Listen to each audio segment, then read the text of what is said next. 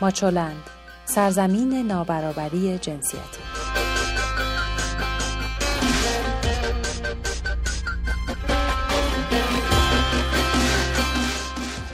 سلام من سبا هستم و شما شنونده 130 مین ماچو نیوز هستید. مرور اخبار این هفته از اول تا هفتم شهریور ماه 1398 در حوزه زنان و برابری جنسیتی تهیه شده در ماچولند رو با سرخط خبرها آغاز می‌کنیم. ادامه بازداشت امضا کنندگان نامه استعفای علی خامنه ای احکام طولانی مدت برای فعالان و روزنامه‌نگاران زن بحث بر سر صدور گواهی نامه موتورسیکلت برای زنان و لایحه منع خشونت علیه زنان همچنان در قوه قضاییه. همونطور که می‌دونید این خبرها رو هر هفته در شبکه های اجتماعی ماچولند کانال ماهواره توشه و هم از طریق رادیو رنگی کمان می‌تونید دنبال کنید. کانال ماهواره توشه امکان دسترسی شما به محتوای اینترنتی بدون اتصال به اینترنت رو مهیا می‌کنه. با ما تماس بگیرید و پیشنهاداتتون رو برای بهتر شدن ماچو نیوز با ما در میون بذارید.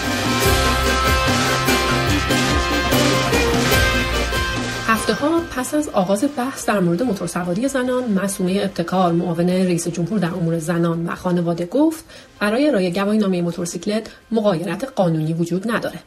ابتکار گفت اگر زنان تمایل و نیاز داشته باشند باید بتونن گواهینامه موتورسیکلت بگیرن. در حال حاضر کم تحرکی آسیب زاست پس چه اشکالی داره؟ اگه بتونیم استفاده از موتورسیکلت و دوچرخه رو گسترش بدیم. و محمد مهدی تندگویان معاون ساماندهی امور جوانان در واکنش به موتورسواری زنان گفت از اول اسلام زنان مرکب سوار بودند اما امروز مرکبشان تغییر کرده. ابتکار همچنین از امضای تفاهمنامه همکاری با قوه قضاییه گفت که طی اون مشکلات تامین دستمند الکترونیک برای زنان زندانی حل میشه و خیلی از زنان زندانی از زندان خارج میشن. اما پروانه سلحشوری نماینده مجلس در یکی از ترین اظهارات نمایندگان زن در مورد هجاب گفت معتقدم در این کشور هجاب یک مقوله سیاسی است و به هیچ عنوان به دین کاری نداره. بعد برن تو حتی ببین میرن حتی تو امام جماعت مسجد. من سراغ دارم که رفته بر علیه من صحبت کرده که سلحشور می‌خواد زنای مملکت بیعفت کنه. چرا؟ چون گفته من اصرار داشتم به پوشش چادر خودم چادر سنتی چون من اونو دوست داشتم. و سلحشور می‌خواد زنها رو بیعفت کنه. من میگم طرح افاف و هجاب می‌دید. قانونش می‌کنید. چی چه فایده ای داشته؟ بگید فایده شما. میگید ما تمام دنیا رو دنبال مسلمون کردنشونیم آقا شما به من صادقانه بگید. چند تا از دخترای ما رو شما تونستید قلبا بگید هجاب درست داشته باشن. باور به این هجاب داشته باشن. هر روز می‌بینیم این زمان شاه مگه نه کسی که زور نداشت چادر بکن رو سری بزن سر. ولی مردم می‌زدن. الان که زوریه دوباره هم میگم قانون اجباره راه های برون رفته از قانون ما ایرانی ها خیلی بلدیم. این سخنان سلحشوری در حالی مطرح شد که هفته گذشته ناهید خداکرمی رئیس کمیته سلامت شورای اسلامی شهر تهران با شکایت ستاد امر به معروف و نهی از منکر اصفهان مجرم شناخته شد و به پرداخت چهار میلیون تومان جریمه نقدی محکوم شد.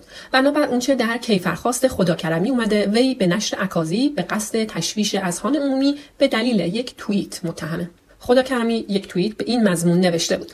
دیروز در حاشیه بازدید از شهر فرودگاهی امام خمینی رفع موانعی مانند حجاب اجباری در بخش ترانزیت و مناطق آزاد به عنوان راهی برای گسترش صنعت توریسم و عدم خروج سرمایه ها و ارزش کشور مطرح شد. در شرایط فعلی توجه به این پیشنهاد می‌تونه تحول بسیار مثبتی بشه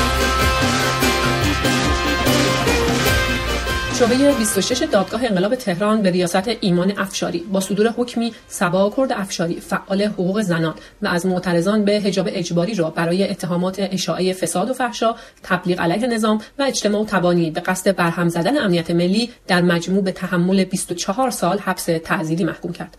مزیه امیری روزنامه‌نگار شرق نیز به 10 سال و 6 ماه حبس تعزیری و تحمل 148 ضربه شلاق محکوم شده. او در تجمع روز جهانی کارگر در مقابل مجلس شورای اسلامی بازداشت شده بود. به او اتهام اجتماع و تبانی تبلیغ علیه نظام و اخلال در نظم عمومی زده شده. اما در کنار این احکام طولانی مدت زندان برای زنان روزنامه نگار و فعالین حقوق زنان خبری بشنوید از محمد علی نجفی. محمد علی نجفی شهردار سابق تهران که به جرم قتل میترا استاد همسر دوم خودش به قصاص محکوم شده بود پس از اعلام خبر بخشش از حکم قصاص توسط برادر میترا استاد با وسیقه یک میلیارد تومانی از زندان آزاد شد. واکنش ها به این خبر زیاد بود. توییتر پر بود از واکنش ها در مورد حکمی که به آزادی محمد علی نجفی انجامید. خیلی گفتن که خوبه که محمد علی نجفی آزاد شد اما آیا واقعا اگر شهروندی عادی کسی رو میکشت و خانواده مقتول هم گذشت می‌کرد قوه قضاییه باز هم به این سرعت به این مسائل رسیدگی می‌کرد؟ قوه قضاییه که برای لایحه منع خشونت علیه زنان چندین ساله که هیچ عجله به خرج نمیده ولی برای حکمی در مورد محمد علی نجفی که به قتل آن هم قتل یک زن متهم شده بود به این سرعت رسیدگی می‌کنه. خبر بعدی این که با گذشته نزدیک به سه هفته از بازداشت نوشین جعفری عکاس سینما و تئاتر از اکانت خصوصی اینستاگرامش پیامی صوتی برای شیوا نظر آهاری فعال مدنی ارسال شده. جعفری در این پیام صوتی میگه تحت فشاره در بخشی از این فایل صوتی نوشین جعفری از شیوا نظرهادی می‌خواد تا پسورد یک حساب توییتری رو که در زمان بازداشتش کاربران منصوب به ارزشی ها اون رو مرتبط با نوشین جعفری دانسته بودن بده تا از فشارهای بازجویی رهایی پیدا کنه. نوشین جعفری عکاس سینما و تئاتر از اواسط مرداد ماه بازداشت شده.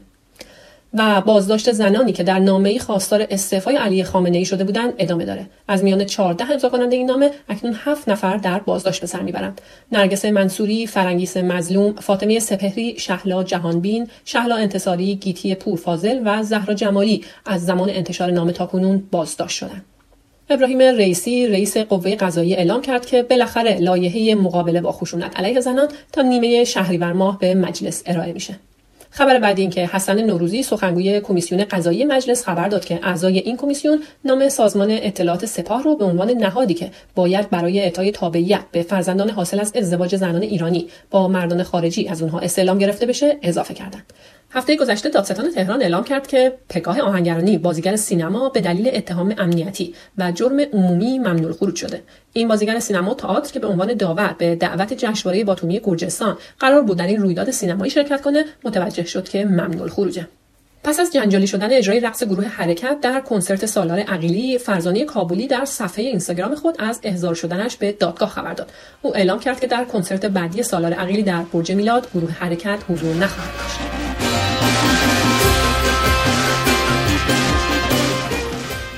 فرمانده ناجا اعلام کرد که باید با بدهجابی برخورد جدی صورت بگیره. به گفته او طرح ناظر اکنون در خصوص کشف هجاب در خودرو اجرا میشه و باید در دیگر زمینه ها نیز گسترش پیدا بکنه.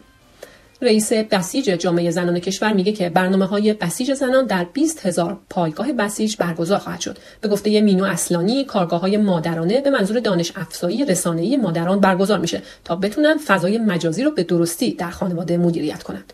علاوه بر این در طرح چهره به چهره در پایگاه های بسیج با تک تک افراد گفتگو میشه تا اونها رو برای حفظ حجاب قانع کنند. اما خبری از عربستان اداره گذرنامه عربستان اعلام کرد که در نخستین روز اجرای قانون آزادی خروج زنان بالای 21 سال بدون ولی امر خود بیش از هزاران زن عربستانی این کشور رو ترک کردند.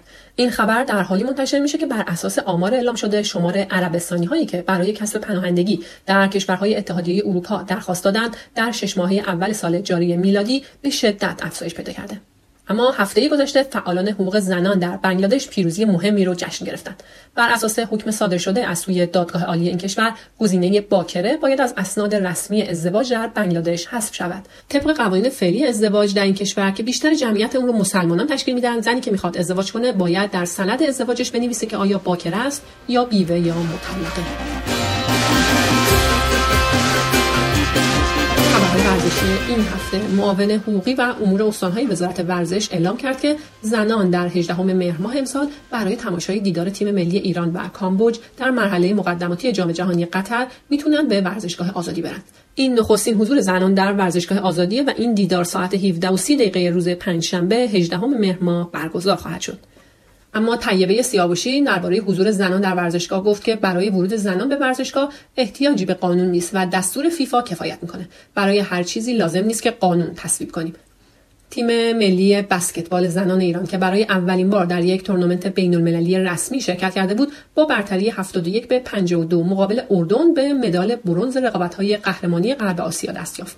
این مدال اولین مدال رسمی بین المللی زنان ایران در رده ملی در چهار دهه اخیر به شما میره. آرزوی موفقیت دارم برای همه تیم های ورزشی زنان ایران